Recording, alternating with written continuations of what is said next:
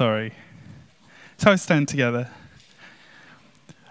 Does everyone know that old hymn that says, I surrender all? Yeah? Everyone? Cool. So we'll sing that together. Just as a way, uh, our theme today is uh, a mighty power or a stronger power, uh, a higher power. Uh, that's the actual theme. Um, and as we begin, I just want us to just spend some time just saying, Lord, we surrender to that authority that is yours. Okay? Let's go. I surrender.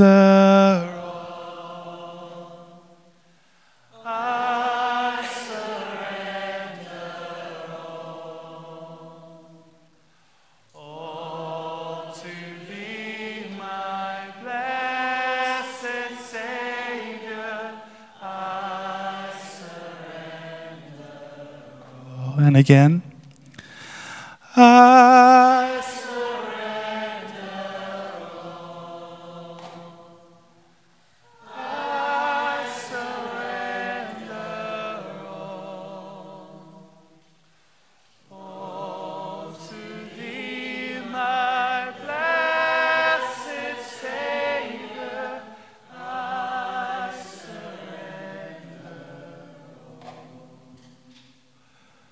So, Jesus, we say, we surrender.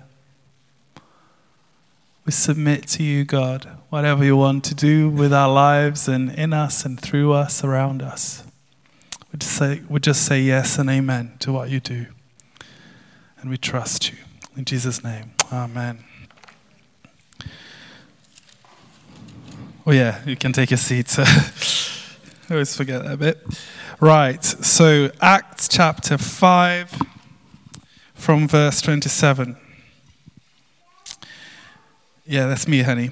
Uh, having brought the apostles, they made them appear before the uh, Sanhedrin to be questioned by the high priest. We gave you strict orders not to teach in his name, he said, yet you have filled Jerusalem with your teaching and are determined to make us guilty of this man's blood. Peter and the other apostles replied, We must obey God rather than men. The God of our fathers raised Jesus from the dead, whom you had killed by hanging him on a tree.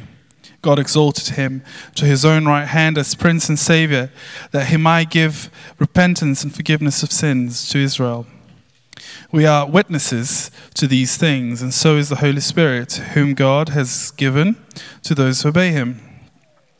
When they heard this, they were furious and wanted to put them to death.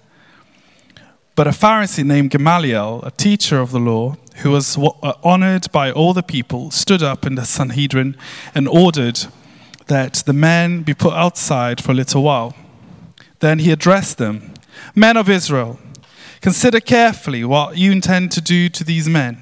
Some time ago, um, Theudas, uh, Theudas uh, appeared claiming to be somebody, and about 400 men ra- rallied to him. He was killed, and his followers were dispersed, and it all came to nothing. After him, Judas the Galilean appeared in the days of the census and led a band of people uh, in revolt. He too was killed, and his followers were scattered. Therefore, in the present case, I advise you: leave this men, these men alone. Uh, alone. Let them go. For if their purpose of or activity is of human origin, it will fail. But if it is from God, it will not be, uh, you will not be able to stop these men. You will, only be, uh, you will only find yourselves fighting against God. His speech persuaded them. They called the apostles in and had them flogged, then ordered them not to speak in the name of Jesus and let them go. The apostles left the Sanhedrin rejoicing because they had been counted worthy, worthy of suffering disgrace for the name day after day in the temple courts and from house to house. They would never stopped teaching and proclaiming the good news that Jesus is Christ. Jesus is the Christ. Thank you, God, for your words. Um, a few months back, and if I could have the first slide there, a few months back, I um, the story of John uh, John Chow or Cho, um, I think it's Chow uh, hit the papers and invaded social media. Uh, he was an American missionary, uh, uh and he went. Uh, he was sent to the Sentinelese people, Uh, the Sentinelese are hunter gatherers who inhabit the North Sentinel Island in the Andaman Island chain near India. And they're considered one, of the, one of the Earth's last or um, last unconnected people and also unreached by the gospel. The entire tribe is believed to number several dozen people, but no one really knows because no one goes there. And John was killed by the tribe as soon as he landed on the beach. And uh, he wanted to share the love of God with them. He wanted to tell them about the story of Jesus on that first Easter. But he died doing what he was called to do. And uh, according to his own posts on social media before uh, he died, he knew the risks and he was uh, fully aware of them. Now, I know his story um, raises up all sorts of issues in our heads. For example, was he truly prepared by the organization that sent him to do this? Uh, did he go about it in the right or the wrong way? Uh, but the organization that sent him, All Nations, American based, I believe, uh, described him as a martyr. Uh, but many on social media shared very strong uh, feelings about John's story. One said, next one. Oh, yeah, this is one of the Sentinelese seen from above from a helicopter. Next one. Uh, this is a Twitter guy saying John Allen Chau is not a martyr, just a dumb American who, who thought the tribals needed Jesus when the tribals already lived in harmony with God and nature for years without outside interference. Another guy from Twitter, particularly angry Twitter guy, said, I'm sorry, but what a deluded idiot. And when I read our passage this morning, um, it's okay to use the word idiot from a pulpit, right? Yeah, it's fine. Uh, sorry, I just answered myself there. when I read the, uh, our passage for today, I was reminded of John, John's story. Uh, in those days, Jerusalem was in turmoil because of the events that had taken place around Jesus' life, death, and uh, resurrection. And uh, different versions and understandings of what had gone on were actually coming about. It was like rumors and gossip, and no one really knew. Uh, no one really knew um, what really had happened apart from uh, the disciples. Uh, and the disciples were then um, seen by many outside of that circle as troublemakers, as people uh, who were just causing trouble, as deluded idiots uh, who claimed that they had a call to share this good news uh, of this guy, Jesus, with the people. And very much like John Chau, they got mixed reactions from people. They, uh, they um, you know, some might have been really angry, others were more neutral to the person of Jesus. And I wonder how we would respond to characters such as Peter and the other apostles today in our day. And when they are brought in before the um, high priest, uh, the apostles uh, then are questioned by the high priest, and he says this to them We gave you strict orders not to teach in this name.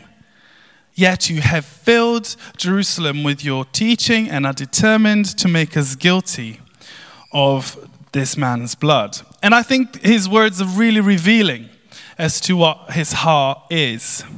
What comes across when you read this passage to me is that the high priest is really, uh, and the establishment are really concerned with their own reputation in the eyes of the people. They don't want to be seen as killers, as assassins of an innocent man, which is basically the message that the disciples are sharing.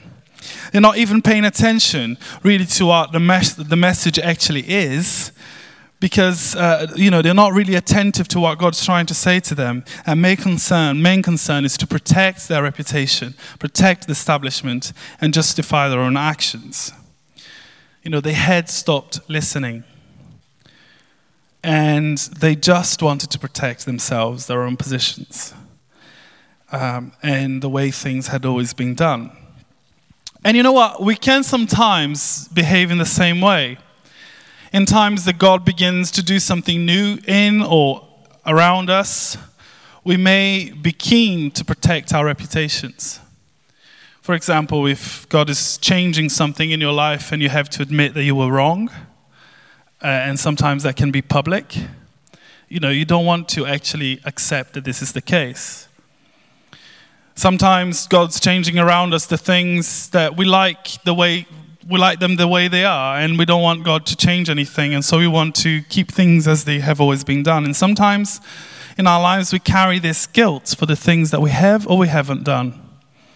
Sometimes we feel responsible for something, and when God begins to address that guilt, we again we feel a, little bit like you know tense about it, and we don't want God to do it, so we get really defensive, and we fail sometimes to see what God is really trying to say and do in us or around us. As I said in the first service, this church has been through a lot of change, SMG. We need to recognize that this is hard. It is painful for those who have been involved. Uh, but we can sometimes be defensive about the things that we really love, whether the old or the new. We can, you know, be quite defensive about it.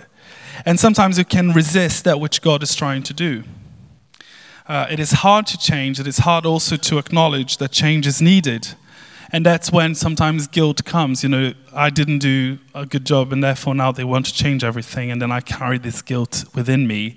Or um, I wasn't good enough in the other church, and so I'm trying it again in this new church.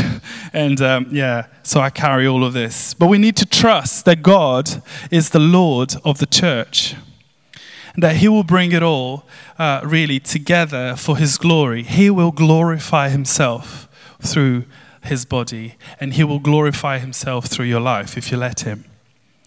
And whilst we acknowledge the pain of any transition, it is also good to be reminded that through it all, God is trying. Uh, you know, he may be trying to say something really important to you, or something really new, something really exciting. But in contrast to the high priest, we have the guy called Gamaliel. And I mean, Gamaliel is this really important New Testament teacher that is respected by everyone, and Paul was taught by Gamaliel. So a lot of Paul's um, strength in, in, his the, in, in, his theology comes from Gamaliel, Gamaliel's wisdom. And he approaches the events that are taking place in a really different place, from a different place. Uh, he approaches it with a spirit of discernment and also wisdom. Because he seems to understand uh, that anything that is man made will not prosper. He seems to understand and he's convinced that anything that comes up to bring change, if not from God, will not last. And he gives his priest friends examples of public figures, recent public figures, who claim to be something or to be doing something, but whose legacy didn't live on beyond them after they were dead. But he also understands something key. If something is in fact from God and of God, even if their priestly authority wanted to stop it, they would not be able to. Uh, and his words are stark and clear. And this is Gamaliel. Uh, next slide, if we can. Gamaliel, the legend. Uh, therefore, in the present case, uh, sorry, in the present case, I advise you leave these men alone. Let them go, for their, for if their purpose is of human origin, it will fail. But if it is from God, you will not be able to stop these men. You will only find yourselves fight, fighting against God. Gamaliel's discernment and wisdom work as an, an antidote to the resistance spirit and the aggression spirit that was going on.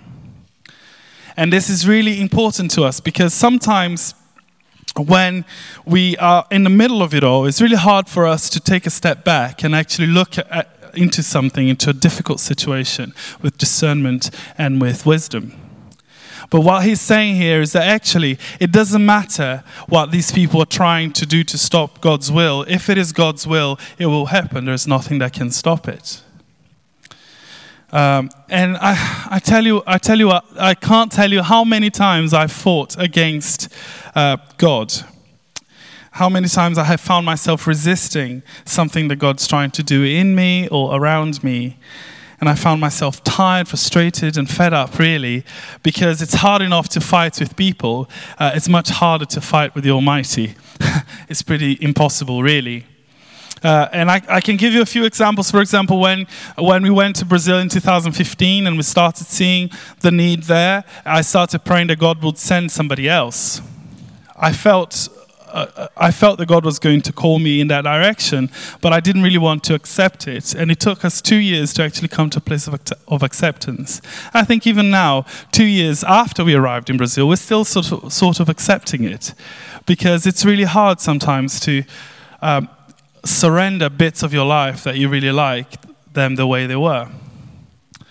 Um, you know, and uh, other bits of my life that I, I have fought over areas of sin or over areas of, of um, uh, character that I needed to work on. And a lot of the times, um, you know, it was really hard letting God into those places. But in any change process, in any cha- uh, pro- uh, process of change, when God is doing a new thing, we can adopt two positions. And this is really my message for this morning, what I really believe God has impressed on my heart for, for you guys. Uh, the first position is the position of the high priests. Uh, which is a position that tends to our own sense of guilt and our need to keep things as, as we like them. Uh, trusting in our own authority. Or we can adopt Gamaliel's position, which is uh, through discernment and wisdom, uh, welcome that which is of God and understand that something, if something is not of God or from God, uh, it will not live on. And is to really trust God in the process. And let me tell you something this morning. If something has been determined by God, there is no violence, no persecution or hardship that will be able to stop it. There is nothing that stops the will of God. Absolutely nothing. He will get his way. And the good thing is that his way is always good, is always loving, is always better than our way. Uh, but he will get what he wills. Because if it has been called forth by a higher authority, which is the authority of God, those things like persecution, violence, will not resist, and basically they will be fighting against God Himself. I'll show you a few pictures of our project in Brazil. This church has been supporting us um, this is Deborah cutting some hair uh, out there, and uh, one of the things that we have found really difficult in our in our project when we got there is that there was nothing, and this massive call uh, really knew the chur- a church that really didn't get mission very much, local mission, and for us it was really difficult. But the good thing has been that in everything that we did, uh, we had we didn't have to do a lot of pushing because God did all the movement, because God wills for this to happen, I think, because it's happening even, even when we're not there, which is good. Next picture. Um, so, this is a Christmas event. Now, this is a revealing picture because Nicholas, who you can see over there, was not meant to be there. He was meant to be in safety inside with the kids and not really uh, walking around on his own. Uh, uh, in the middle of lots of people with a criminal past. But uh, he seems to be really at home, which is worrying. Um, next one. Yeah, so this is uh, the way we're doing it now. So we're half uh, outside on the pavement, half uh, half inside the church. So people queue up, they sign up, and then they can see, they can have a haircut, have a shower, see, be seen by a doctor, um, we are also adding dentists, legal advisors, and lots of other things uh, to offer services. And we have a social bank so they can get a hamper of clothes and hygiene kit and some food later as well. So they come in and they leave really, you know, happy with themselves because they they're clean, they have had a haircut, they have been fed, and they have some uh, toothpaste and toothbrushes, which is great. Uh, next one. And this is just the chaos of our of our stuff that, that we do on the streets uh, coffee, biscuits, and just people hanging out. And what we really felt is that when God wills for something to happen, it will happen. And if God, I believe that, you know, I'm here this morning and I'm seeing this church, both the first service and this service, and I'm so encouraged because I see something that God has willed to happen, just taking place, and, and I'm really glad to see it. Um, the apostles, they could not stop preaching about Jesus because They could not stop what God had called them to do. And what Jesus had told them um, to do, they were doing. You know, go into all the world and make disciples and preach and stuff. But they also understood that it's better to suffer the consequences of human disobedience than to uh, disobey God. As Paul warns in Hebrews 10, chapter, chapter 10, verse 31. Next slide, I think. It's a dreadful thing to fall into the hands of the living God. What does that mean? It's a bit harsh, isn't it? Yes, it is. Um, the, the apostles did not go unpunished for their disobedience to human authorities. This is really important to highlight. They disobeyed human authorities and they were judged, and some of them are condemned to death for their disobedience. So they paid the price um, for following Jesus. But in our passage, for example, they were flogged, and floggings were really gruesome things. Jesus was flogged very, you know, for hours before his crucifixion, and yet they were they left rejoicing for suffering the disgrace, dis, uh, suffering disgrace for the name, and that's the name of Jesus. And sometimes and I'm, I'm nearly finishing. Sometimes when we do something that we feel called to do, we have this uh, hero syndrome like a lot of people come to Deborah and I, oh, you're amazing, you're doing such a good job. Let me tell you, we are not doing an amazing job. We have an amazing God who loves people. Uh, we are not special. Everyone could do what we're doing. Actually, we are very replaceable. But um, one of the things that we can say is that we are blessed to be partners with God in a way that it's just it just blows our minds. That is our boast. It's Jesus Christ being able to say to us, Come and partner with me in this. And you guys came here to this church, and some were already here. And we can have this syndrome of hero, uh, of being heroes, and saying, you know, I'm doing all these hard stuff, and God is not really making me feel any better. Let me tell you something. You know, if it's hard, and even in your sufferings, God will be glorified. And so let's not be you know, trying to be like, oh, I'm, I'm a hero and God should really be kind to me because unfortunately that's not always how it works. You know, there is a cost, there is suffering, there is, uh, there is a price to be paid. And I know all of you understand that very well. Um, when God calls, there is a cost, and sometimes it is painful. For people like John Chau, uh, it cost him his life. And for many of us, Many outside will just think that we are deluded idiots, people who are just living in a different plane. But for many of us, uh, we're just called, and let me tell you something if God has called you to do something, you go do it because it's worth every bit of pain that you may get. If God has ordained something in your life, obey it because it's the best journey ever. Like Deborah and I have never seen so much of God around us as in the moment that we realized that we didn't have anything else to rely on. And that has been the most amazing journey. So obedience pays because it's really exciting. And it's a privilege to partner with God and what He's doing in the world. And that's really my message for us this morning. But I'd like to pray for you. Can we stand up? if Anna could come and play the keyboard for us, just because the Holy Spirit comes faster that way. um, and if you're really struggling with change that has gone on in your life, or things that have really moved a bit too fast, or maybe even to do with church, all of that which is going on in this community I would love to pray for you. I would also love to pray for those that are finding it hard to, to obey, to respond to God's call, uh, because it's painful. And sometimes o- obedience is painful. Um, I would love to pray for you.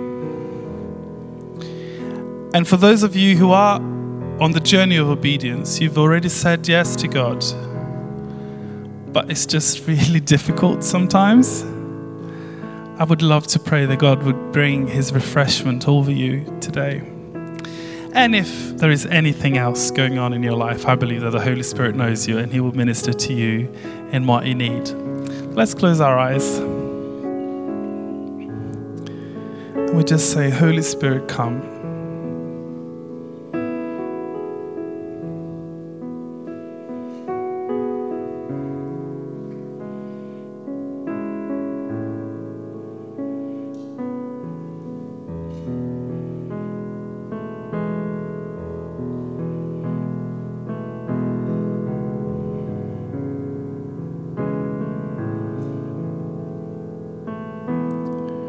Holy Spirit, come.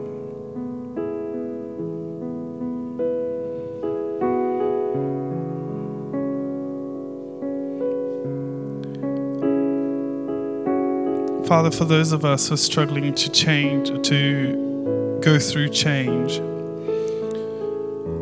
or struggling with something you're trying to do around in our lives, maybe a job situation, family situation, church situation. Father, would you give us the spirit of Gamaliel, which is to be able to step back and see something through the eyes of discernment and wisdom, recognizing, God, that we can trust you completely. Really feel that some people here really struggle to trust God's goodness. Maybe journeying with God for a long time, but sometimes you just think He's just going to trip you over. Let me tell you, God does not do that. He doesn't set you up for failure. So I want to pray now and break the power of that lie over your life that says that God isn't good. God is good all the time.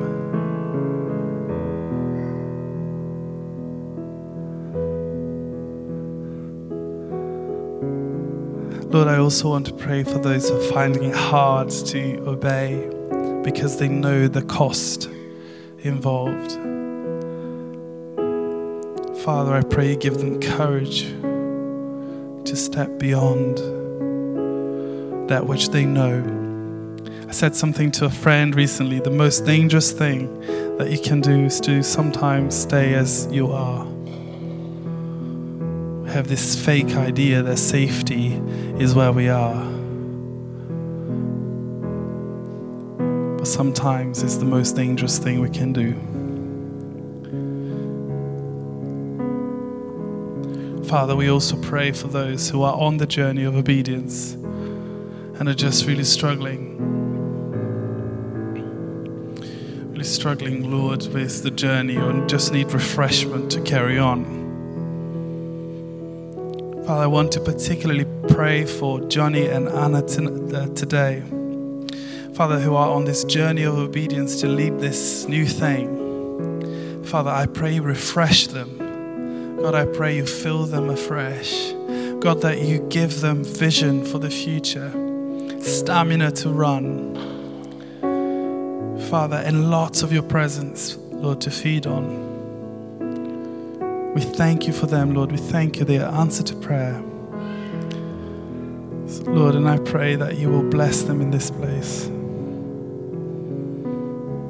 And for everyone, Lord, who was here before or someone who has joined from St. Andrews or from other churches, Lord, we just pray, God, you encourage them in the journey. In Jesus' name. Come, Holy Spirit.